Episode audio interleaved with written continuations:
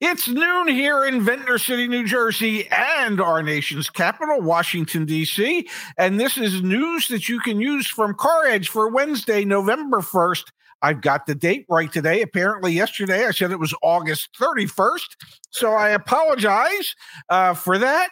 And well, my name's Ray, that's Zach, and may I say one thing, young man? May I?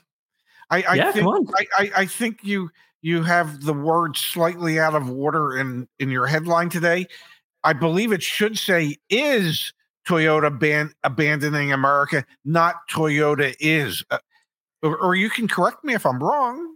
I was going to start today's show by congratulating my dad on his podcast accomplishment. That being said, we are going to have to jump straight into the data, folks. We'll come back to the podcast congratulations here in just a moment. Pops, we have the latest earnings from Toyota and a few troubling trends. I'm going to start here from Cox Automotive.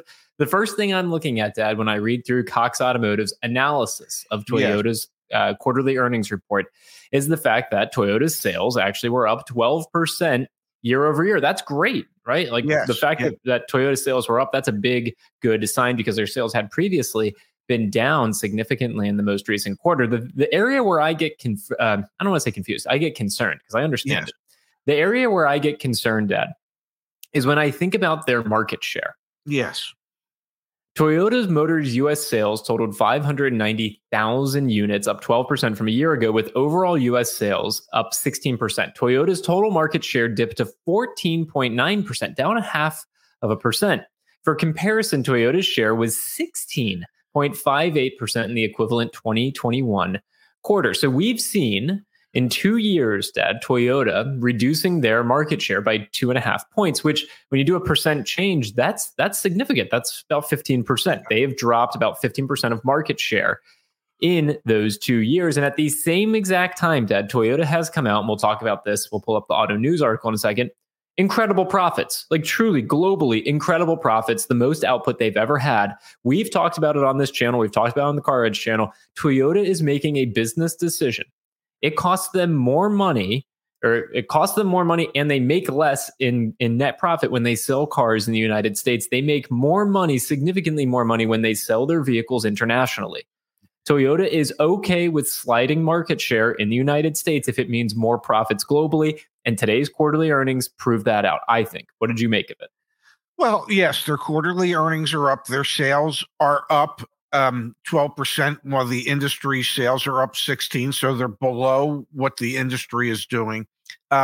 Not to pick on your math skills at all, but that they've dropped about 1.75% of market share, not 2.5%.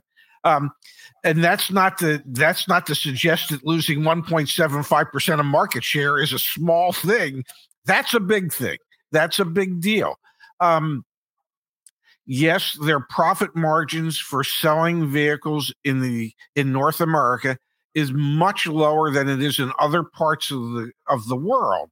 Now, having said that, they also just committed another $8 billion to continually investing in their North Carolina battery plant.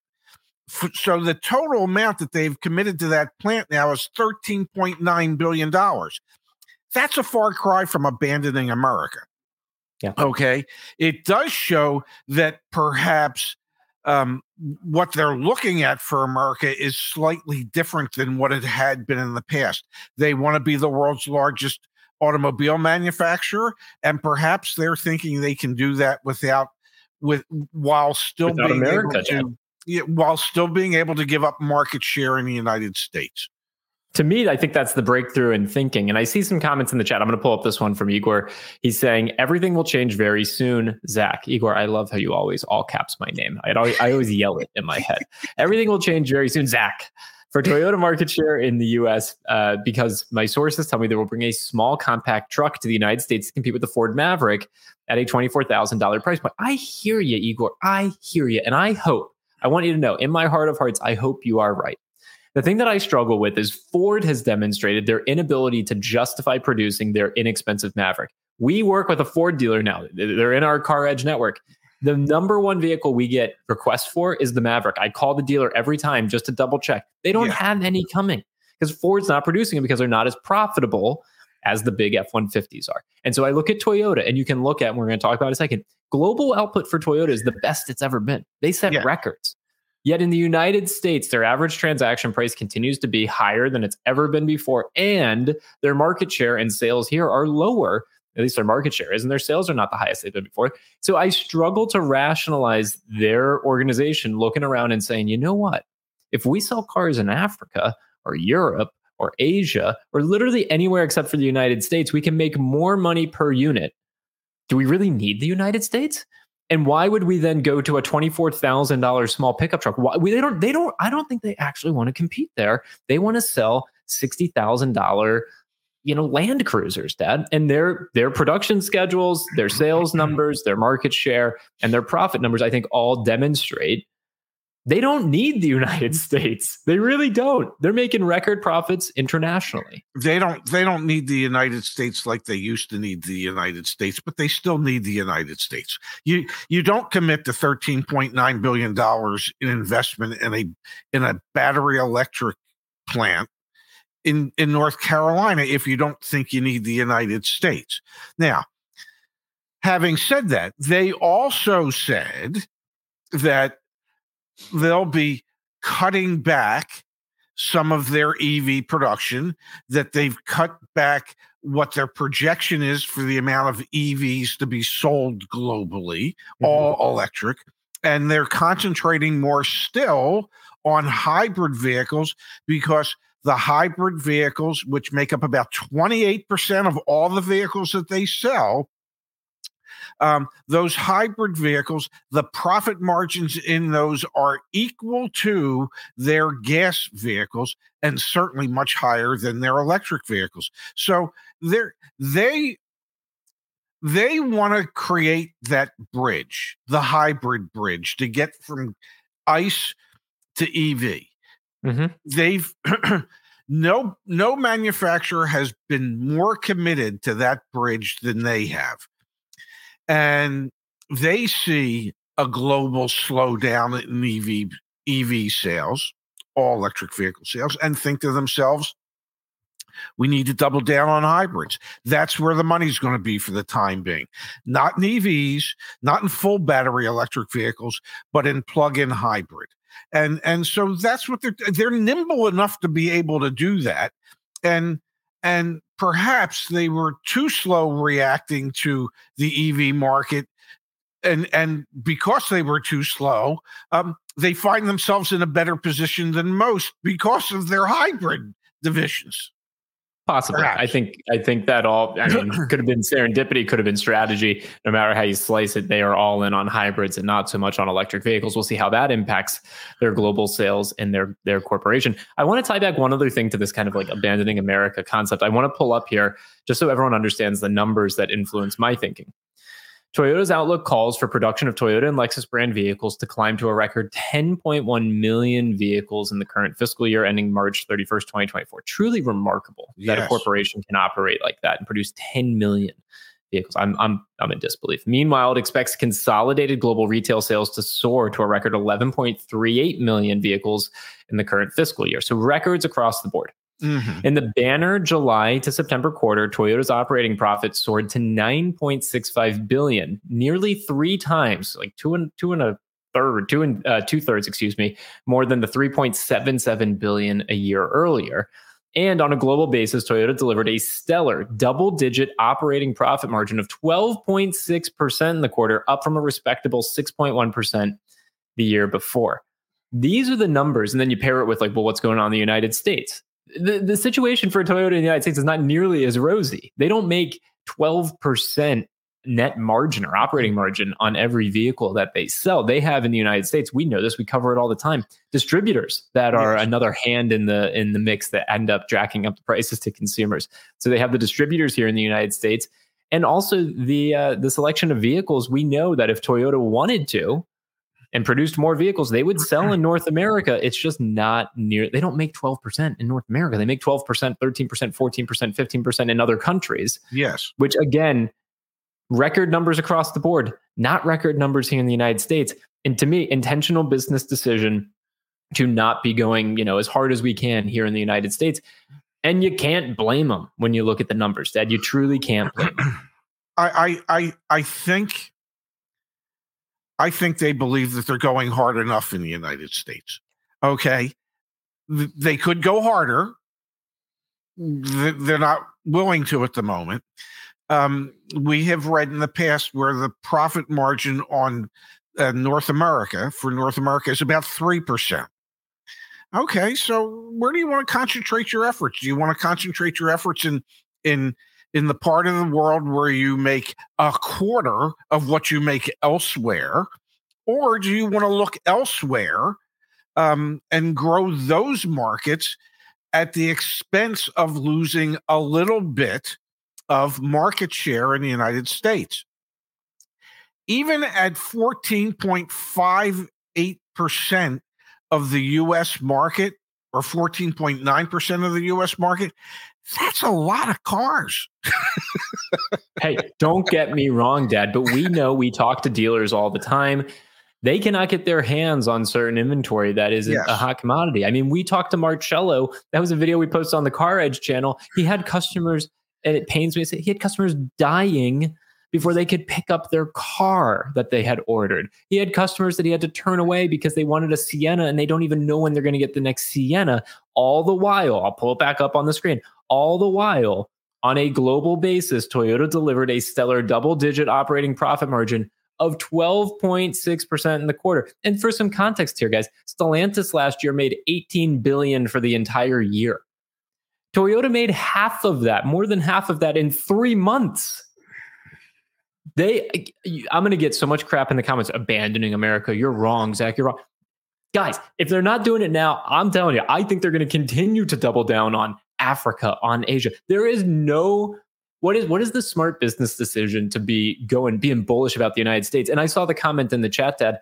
Let me pull it up on the screen. PH Gamer says, by distributors, do you mean dealers? No, they have two layers in the United States that they have to go through that profit off of selling Toyota vehicles that they don't have in other markets. There are distributors, literally like companies that Toyota made relationships with, contractual relationships with back in the 60s to help them distribute their vehicles to the next party in line, which is the dealer.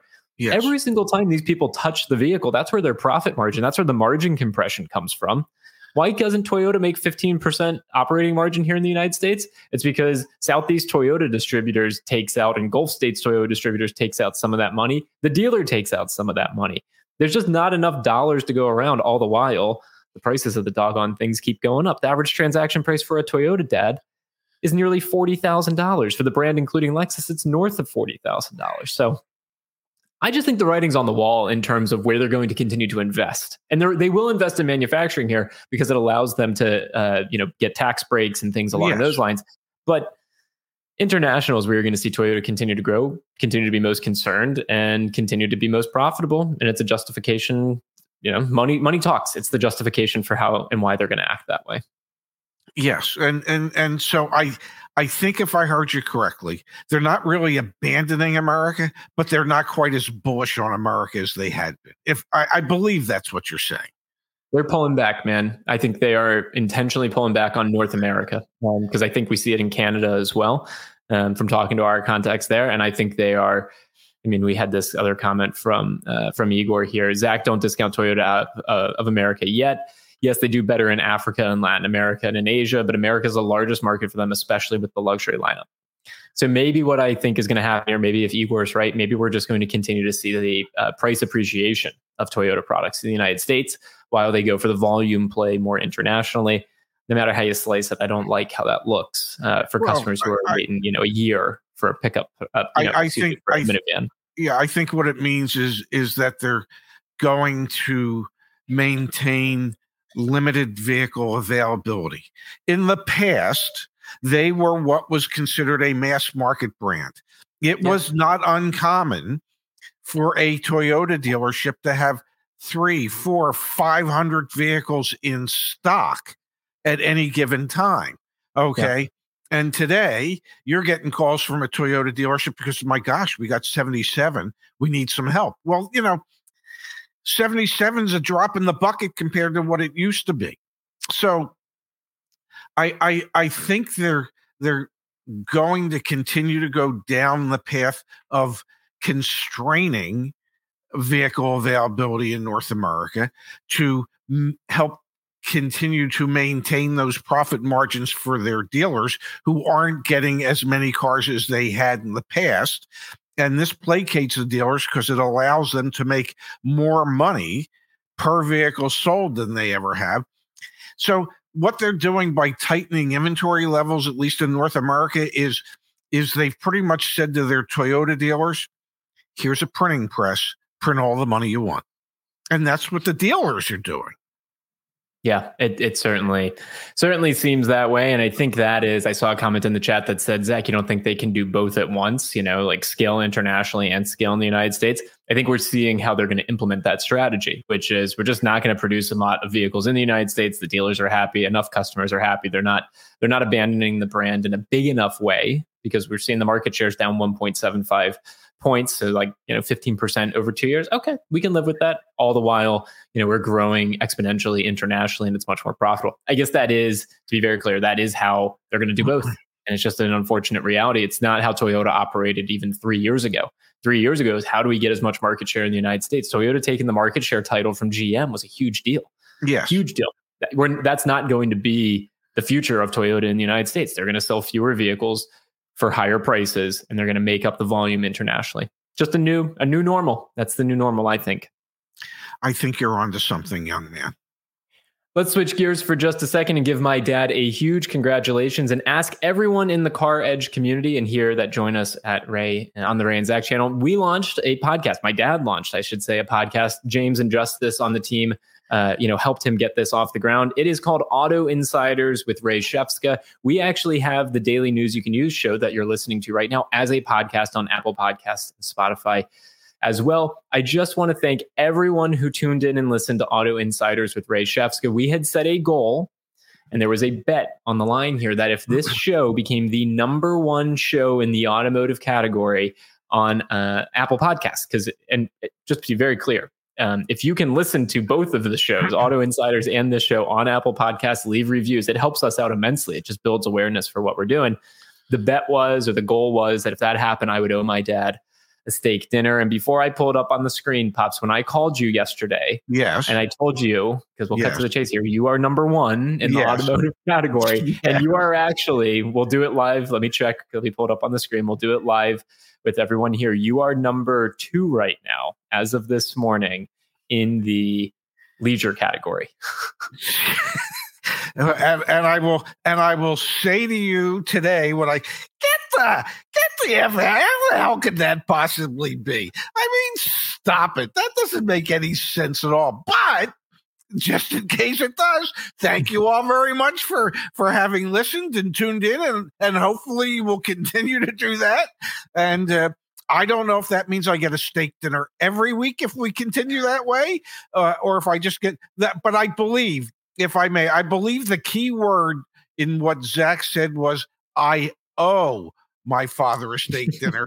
Doesn't mean he's going to pay, just means he owes me a steak dinner. Big difference, ladies and gentlemen. Huge thank you to everyone who made that. The phone call yesterday was just awesome. I called you and you were just like, what the bleep? Like, what the hell? It's also a YouTube channel, so please go check out the YouTube channel. So I'm just so excited. Warms my heart. And I was shocked. Honestly, I am shocked right now. The number two leisure podcast in the country. Like, that's wild, man. That's awesome. Well, the show is very leisurely. It's very relaxed. It's very laid back. It's, I think it's fun, but what do I know? Hey, man, I've enjoyed listening to him as well. But again, a huge thank you to the community. Again, caredge.com/podcasts. We appreciate if you can go leave a review over there. Same for this show as well. Over on Apple Podcasts. It's pretty cool. We actually have two of the top five automotive podcasts right now, and I feel very humbled. And also, it's kind of funny to see your face pop up there twice. All right, let's switch gears here just a little bit, Pops. Let's talk about, we've got sales numbers starting to come out for the month of October, the month that has come and gone. And one of the things that I found interesting when I was reviewing those sales numbers is with regards to inventory trends. So we will get the latest inventory data from Cox Automotive and vAuto and probably give it like a week, I'd imagine, within the next week. I would think, That being said, we got an update here for mid-October, inventory levels. It says overall new car stockpiles stood at 2.3 million vehicles. In mid-October, vAuto said, up from 2.1 million in mid-September and well above the estimate of 1.5 million in mid-October 2022.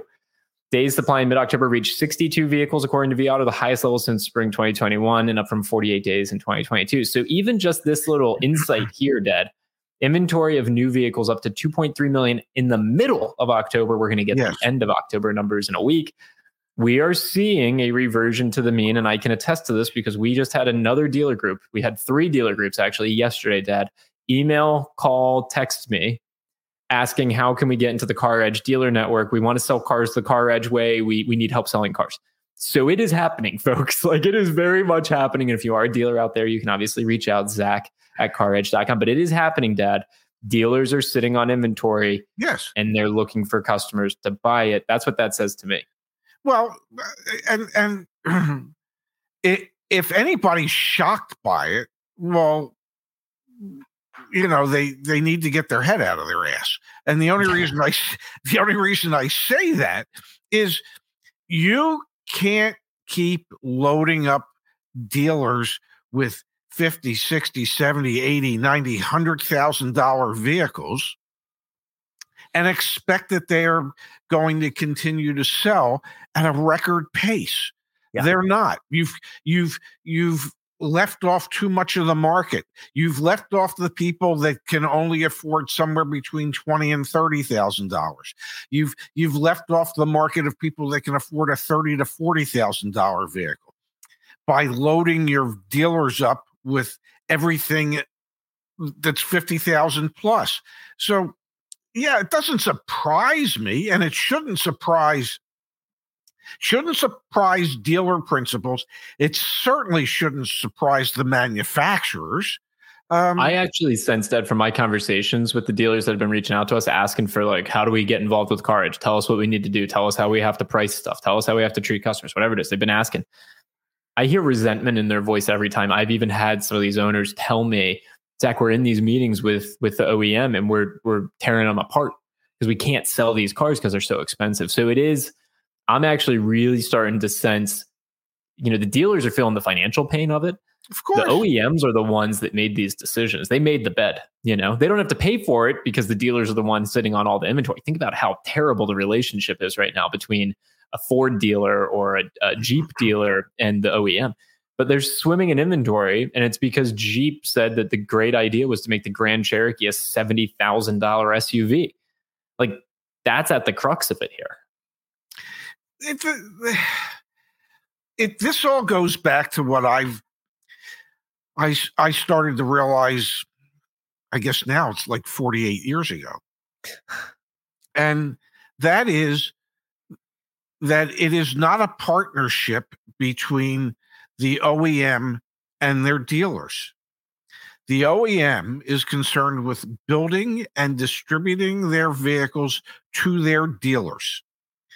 Once they distribute it, that vehicle to their dealer, they get paid for it. Okay? The dealer doesn't get paid for it until he finds a retail customer for it. The dealer relies on the manufacturer to create a product that their customers might actually want to buy, and B, to create enough excitement for that vehicle that customers will come into the dealership to take a look at it. When you have taken 83% of Americans out of the marketplace, because in that recent survey, when they surveyed people and said, do you feel like you can afford to buy a car? 83% of the respondents said no. Well, if you do that and you're relying on the other 17% to keep you afloat, there's only so many people that can afford. that $80,000 Ford pickup truck or that $116,000 Grand Wagoneer. I mean, when Grand Wagoneers are more expensive than an Escalade, you have to question the viability of those in decision-making positions at those manufacturers. Yeah, I get it. You want to go upscale. God bless you. Yeah, really? You're going to price your stuff above industry leaders because, well, you just decided that you could and you should? It doesn't work like that. The way it works is you've got to engage your customer. You got to know what your customers want and maybe, just maybe, build what it is that they want as opposed to what it is that you want to build. So the disconnect, the chasm between what consumers want. We were talking about this earlier with Toyota. Yes. Supposedly a $24,000 small pickup truck. I can attest to this because I see it day in and day out now. The number of Ford Maverick inquiries we get is outpacing all the other Ford inquiries at least 2 to 1. And every time I call the dealer, they tell me the same exact thing. Zach, we wish we had them. Yeah. If we had them, we wish we had. They're looking to me and they're like, but can you help us sell this $90,000 F-250? I'm like, you know what? No one's actually been interested in that. I wonder why. Yeah. Well, maybe if we divide it into thirds, and you have three $30,000 vehicles. You know, the miss between what the OEM, the leaderships, the executives, the people in product planning at the OEMs thought consumers would want in November of 2023 could not be more wrong than what consumers are demanding right now, which is affordable, quality vehicles. What options do you have out there for that? Toyota. All right. Honda. All right. Well, they've also now made, I'll speak only for Toyota because we don't know Honda's plan. My sense is that Toyota's plan is great. We don't need to produce as many American vehicles because we actually make more money elsewhere. What option does that leave for consumers? Hyundai, Kia, I guess. Well, and we know the quality issues that Hyundai Kias have. Subaru, maybe. Mazda, maybe. Yeah, but, you're running out of options. But, if people want a relatively inexpensive pickup truck, well, guess who's not making them? Subaru doesn't make those. Mazda does, but they don't distribute them in this country. I mean, there could never or would never be a better time for Mazda to figure out a way to bring back their pickup trucks to this country. I think they would sell like hotcakes. When I watched the World Series the other night, I told you that I saw Chevrolet mentioned three vehicles that were cheap. The Trax, something else, and the other was the Colorado. So there is a less expensive pickup truck out there. There's not a lot of them because even they're not building a lot of them. They build some to create the interest. They don't build enough to satiate the demand. So it's kind of, it's the disconnect between the dealer body and the manufacturers, as inventory starts to build back up, has probably never been more apparent. Yeah, I think the chasm has never been larger, and I don't think that's hyperbolic to say. And you're going to see it manifest itself. We're going to get new November incentives over the next couple of days. We're going to get December end-of-year incentives. They're going to be ridiculous. They're going to be huge. So we encourage everyone to stay tuned. We'll be sharing all of that as it comes out. But, Pops, let's hit our favorite segment of our show. Really? You got to be kidding me. All right, so it kind of is in the same vein of the conversation we're having. Let's give some flowers for a moment to General Motors. They're coming out. They got the Trax. They got the Equinox EV. The unfortunate reality with these affordable vehicles is that, and we actually commissioned a study at CarEdge on this for full-size pickup trucks. They never make the entry-level trim option. So we get news today from Chevy. The first Equinox EV to reach dealerships will be priced at $50,000, $49,000. The original target was $30,000. There will be a base model, but now the base model is going to be $35,000. The really you got to be kidding me here is like you give us a sliver of hope and then you take it right away. And we see this to be very clear across most makes and models. The entry-level trim is not being produced. if it is being produced, the base MSRP has gone up. And in most instances, the only option are the highest trim level options because they're the most profitable for the automakers. Really, you got to be kidding me here from Chevy and from GM, Pops. It is unfortunate that they hype an inexpensive vehicle and then they bring out something other than that. And let's, you know, even if they could have kept the base vehicle below 30, but right now it's below 35. Even if they could have done that, even at below 35, what do you think the percentage of base vehicles would be that they plan to build? 2%, 3%, 4%, 5% maybe? It ain't going to be 30% or 40% or 50%. Okay, so they hype how inexpensive something is, and then they don't build it in numbers that could satisfy the demand that there would be for it.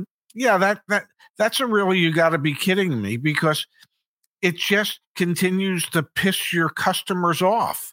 And the dealer, Pops, and the dealer. Like, look at this from Brian right here. He says, yeah, Toyota is guilty of this too. Price a vehicle at $29,000, but you can't find a single one that doesn't have 5 add-ons from the port that pushes the price to $34,000. This is what we were talking about with the distributors here in the United States for Toyota, or in the instance of GM and other automakers, they come out at one price point and then the dealers only get their hands on the more expensive options. And then, you know what's the sick irony in all of this, Dad? Is then because there's so much demand at a sub $30,000 price point, the dealership has 2 of them. What do? They mark it up because they only have 2, and they have 22 customers that want to buy it. So they mark it up. And that is a function of the manufacturer refusing to produce them in the numbers that would meet demand. Everything is stacked against the consumer. Yeah, it is, until we vote with our wallets enough, and that's honestly what's happening right now as inventory starts to build back up. It is once again time to reference the movie Network. I'm mad as hell, and I'm not going to take it anymore. That's the position that the American car buyers have to take when it comes to the pricing of these vehicles.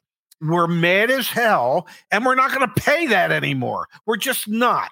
Okay? You can sit on that stuff. You can choke on that stuff. We don't care. You start building the stuff that we want to buy, that we can afford to buy. Because what's going to happen is the dealers are going to start putting the pressure back on the OEMs. That's already happening. The OEMs eventually will be looking at the dealers to take more inventory, and they'll just literally give them the bird. They'll say no. Yeah. You know? So it does have this almost cascading effect when we make decisions. And we talked about this. I'll share the screen really quickly. We talked about this. If you didn't watch our video over on the CarEdge channel, it's, I think, one of the best videos we've done in a long time. It's this one right here. The karma strikes. Car dealers screwed customers. Now they're paying the price, real numbers.